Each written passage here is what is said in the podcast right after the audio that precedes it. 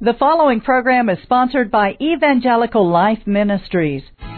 Welcome to Engaging Truth, a manifestation of God's Word in the lives of people around us. Join us each week as we explore the impact of His message of spiritual renewal. From the lesson of forgiveness forged in the crucible of divorce, to the message of salvation learned by an executioner from a condemned killer, to the gift of freedom found in the rescue of victims of human trafficking. This is God's truth in action. Welcome to Engaging Truth. I'm your host, Matt Popovits, and with me on the program today is Dr. Gregory Seltz. He's the executive director for the Lutheran Center for Religious Liberty in Washington, D.C. He's, he's been on our program before. It's always great to have him. He gives us great insight.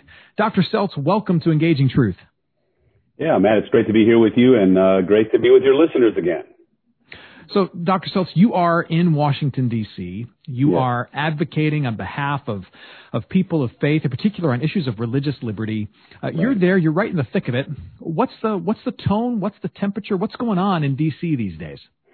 Well, like we said before the election, um, and we talked about this pretty much um, for the last year, we said vote vote the platforms, not the people, because there were certain platform issues that were troubling to us as a church. Uh, and I don't care what your politics are.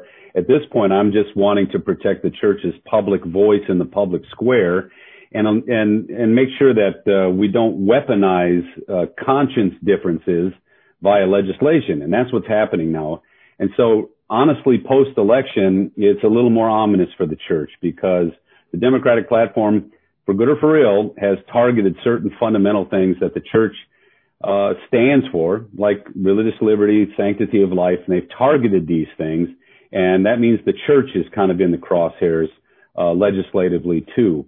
And so, you know, I'm just telling people, you know, we, we talked about what what would happen if we didn't protect those First Amendment rights. Now we're kind of living on the other side of well, what could happen if those rights can't protect us, and that's where we are right now. So, religious liberty itself is kind of a broad term. Um, Right. What does that mean for us, potentially, practically, for, for people of faith uh, on, on a day to day level? What are some of the, the, the things we actually do that, that might get um, uh, more difficult for us to do should certain le- reg- legislation be passed or proposed and passed? Well, first of all, you know, and, and again, to answer those kind of questions, you've got to ask, well, how do Christians, how do especially Lutheran Christians see these things, or what I call two kingdom Christians? We differentiate how God works in the world. God works in the world through his moral law, and that moral law is on the consciences of every people. And so, you know, when it comes to things like religion in the public square or faith in the public square, we differentiate those discussions um, all laws are moral. So there's this sense where I'm, you know, people have this idea that Christians shouldn't have a voice in the public square because religion shouldn't be there. We're saying our faith shouldn't be legislated by the by the government, absolutely. But the moral teachings of the Bible, which are on the conscience of every person, is foundational to all good policy. Mm-hmm. And what's happening today is there are different moral worldviews out there, and people are starting to weaponize what I call conscience differences. And so all I'm saying to Christians is if you love your country, if you love your community, and you think God's moral ordering of the world is a blessing to everybody, you got to get in there and mix it up. Uh, it's not going to save the world, uh, but it's going to preserve the world from being worse than it has to be. And that's where we are in our culture because it's God's moral law that's under attack in the public square. Uh, you know, the, the proclamation of Christ as our Savior, uh, that's never been a government issue for us. So, so it's not really a matter of if legislation will assert a certain morality, but but, Yeah. but which morality is going to be asserted? Because we all legislation is inherently Moral. moral. It's just a question of Correct. which worldview is winning the day, right? And that's part of it. And I would say it's even worse than that, unfortunately, because I go back to uh, a lot of Christian, a lot of worldviews, moral worldviews, even secular people have foundational truths and they think that they're important for society. What happened in our culture in 1960 was this kind of libertinism that came in that says there really are no truths. There are no foundational truths. There are no, there are no things that bind us together. And so the real fight right now is between those who believe that there should be foundational truths that undergird all of us. And there's a lot of people who believe that along with Christians. And then there's this group over here who doesn't think there's any foundational truths at all. And they're the ones who are legislating that there is no bottom floor, there is no shared morality, period. That is a really destructive kind of methodology for a society. And those are kind of the people that are weaponizing politics uh, against, especially the Christian worldview, but the moral worldview. Any any worldview that has says a no to our sexual libertinism, any worldview that says that there's uniqueness in the male-female relationship, anything that says no to libertinism is now under attack uh, legislatively, and that's what's different. Legislatively, uh, whereas back in the '60s it was live and let live. You know, you got your way of thinking, I got my way of thinking. Let's get along. So you mentioned um, sexuality, uh, right. gender. Um, are, are, there other issues of, of, of, conscience for, for a Christian that are that are being weaponized or perhaps are soon to be weaponized in the current political climate? Well, again, um, the, the fundamental ones, you know, we kind of, we think of the sanctity of life, uh, and and that has always been the issue since, especially Roe v. Wade. But people need to understand why we're fighting for that. We're fighting for that because we believe all human beings have inherent dignity, and so therefore, sanctity of life is that I'm not going to suddenly think of your life as something that is not worth protecting.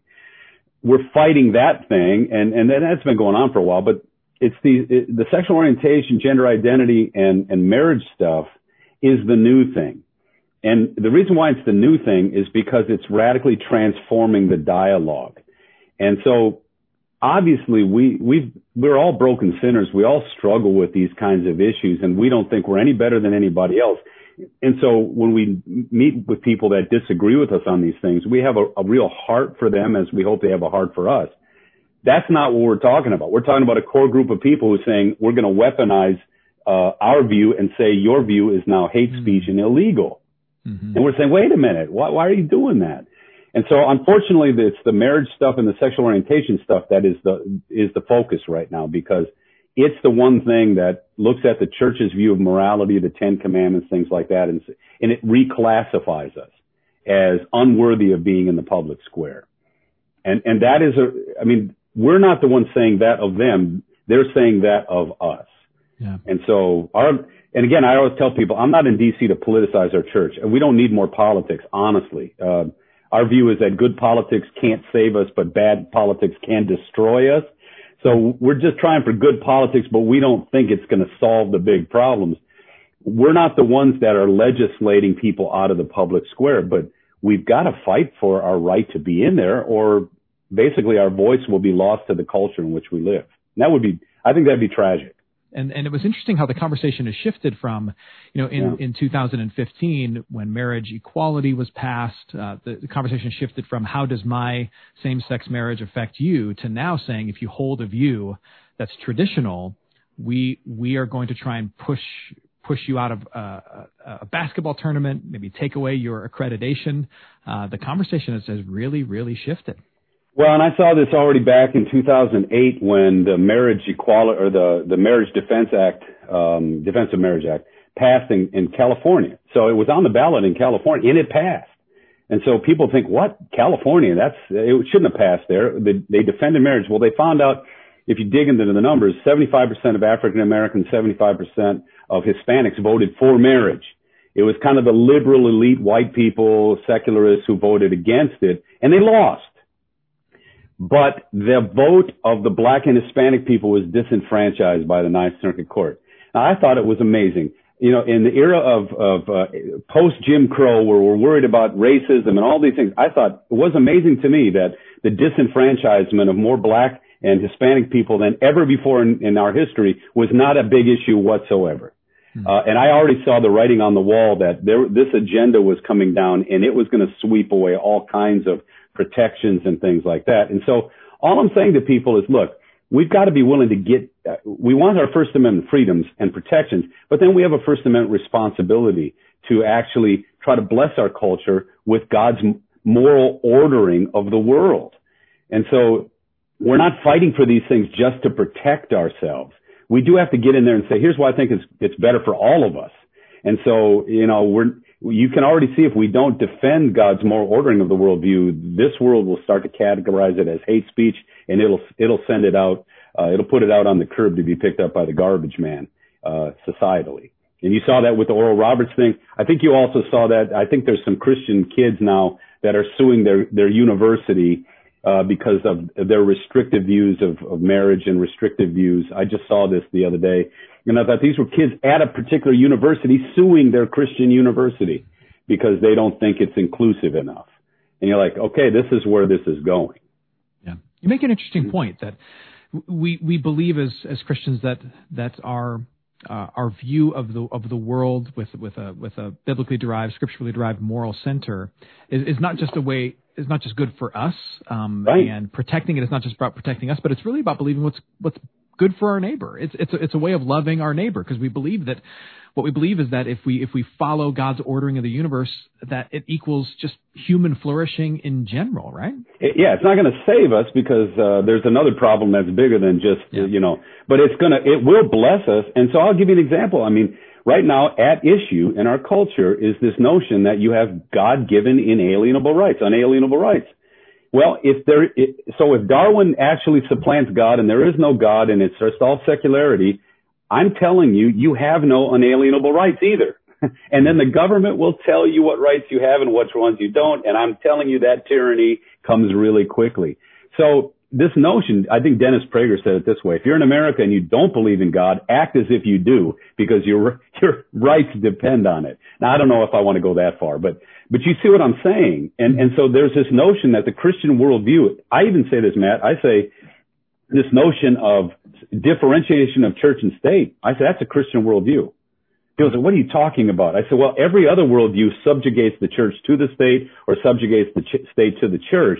But this notion of church and state as both legitimate authorities, which is an American ideal, is a Christian worldview. And hmm. so if people say separation of church and state, I go, oh, I didn't know you were a Christian.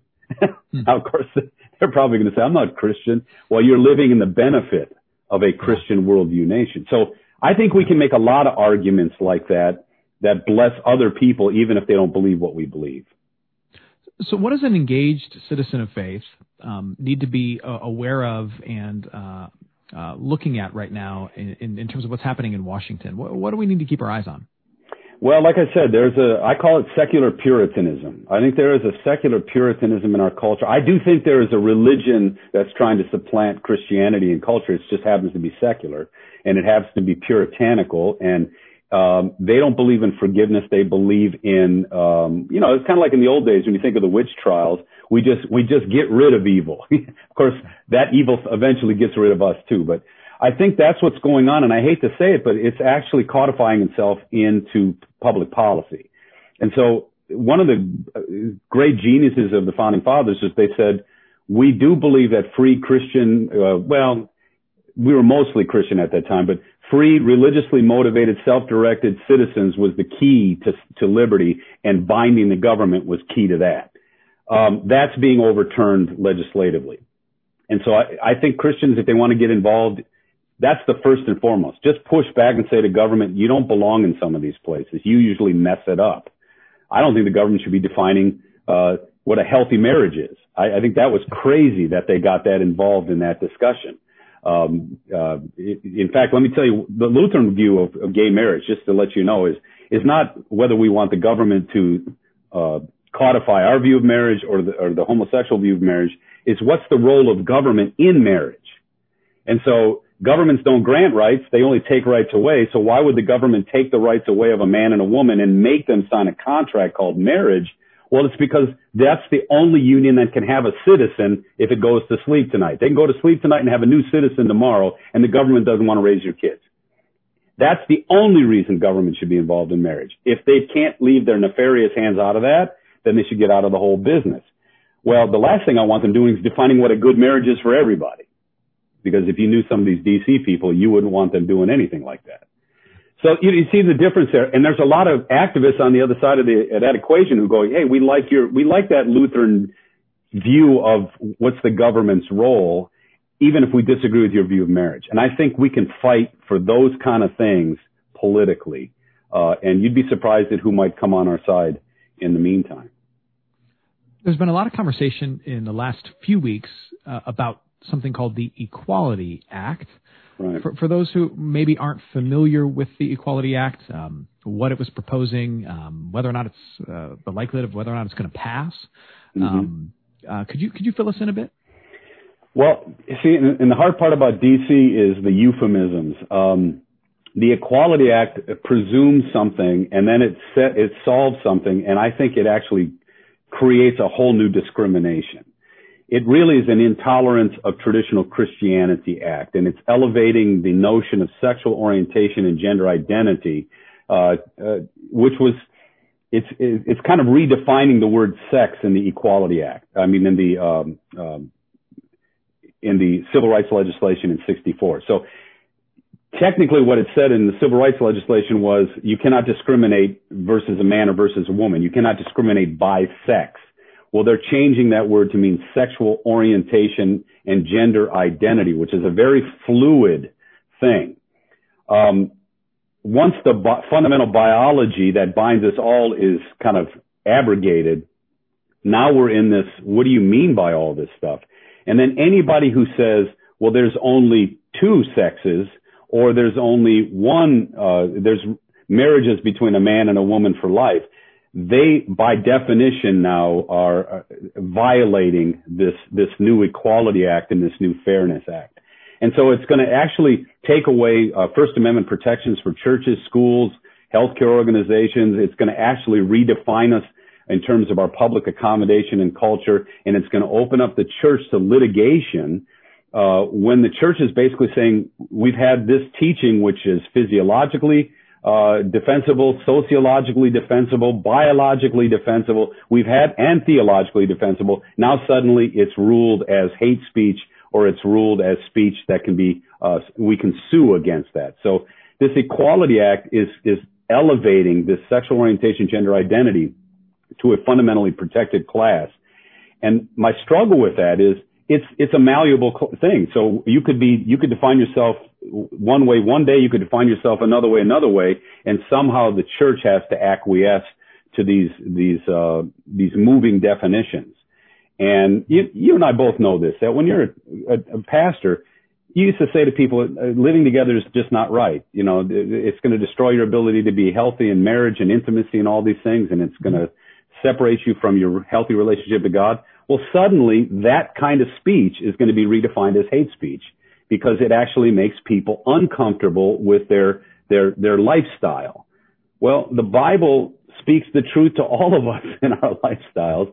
And we're just saying, let us be free to actually do that, speak that truth in love and in humility and in graciousness and mercy. The Equality Act will actually take away the protections to do that. Sadly. Well, what do you think of the, the likelihood of the Equality Act as it, as it stands now uh, is if, getting passed? If if it was 51-49 in the Senate, it would already be law. Hmm. Yeah. See, we tried to tell people this before the election. We said the election was about platforms, not people. And this was fundamental to the platform of the Democratic Party. And it, it was actually targeting the church. And, and we, we talked about the Virginia Values Act.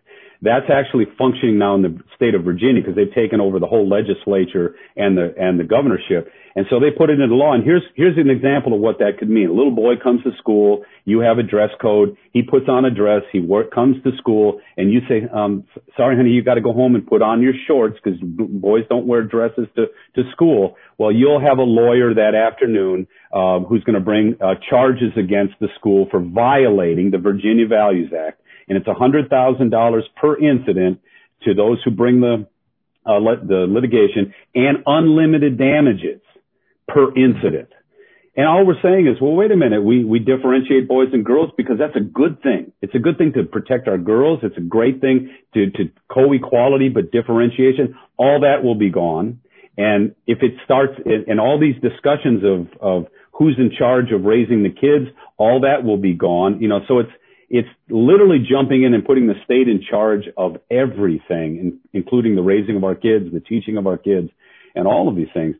And to see that 100,000 per incident and unlimited damages, it wouldn't take too many uh, lawsuits, and, our schools would be out of business.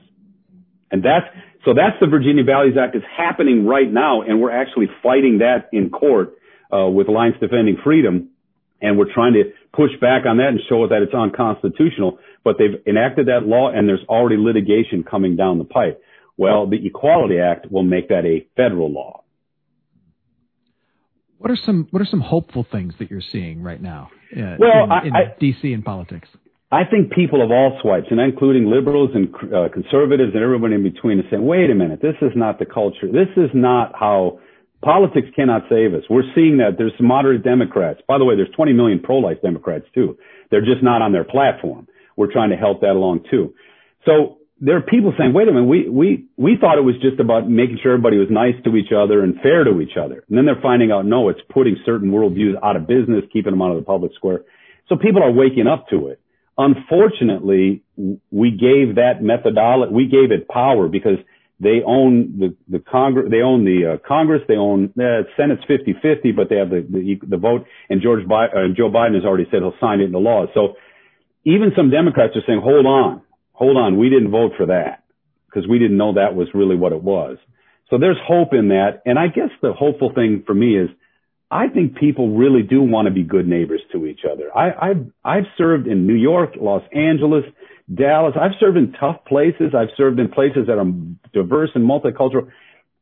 I've never lived in any community that didn't want to try to be good neighbors to each other. And so I think some people are starting to say, what is, what's Washington doing here? They, they, this is not their role in our life. And I think some of that's starting to, to take root in the political uh, realm too. But politicians like to be in charge and they don't really sometimes even care about the way we want these things to go. And I think that's a real issue in our culture today.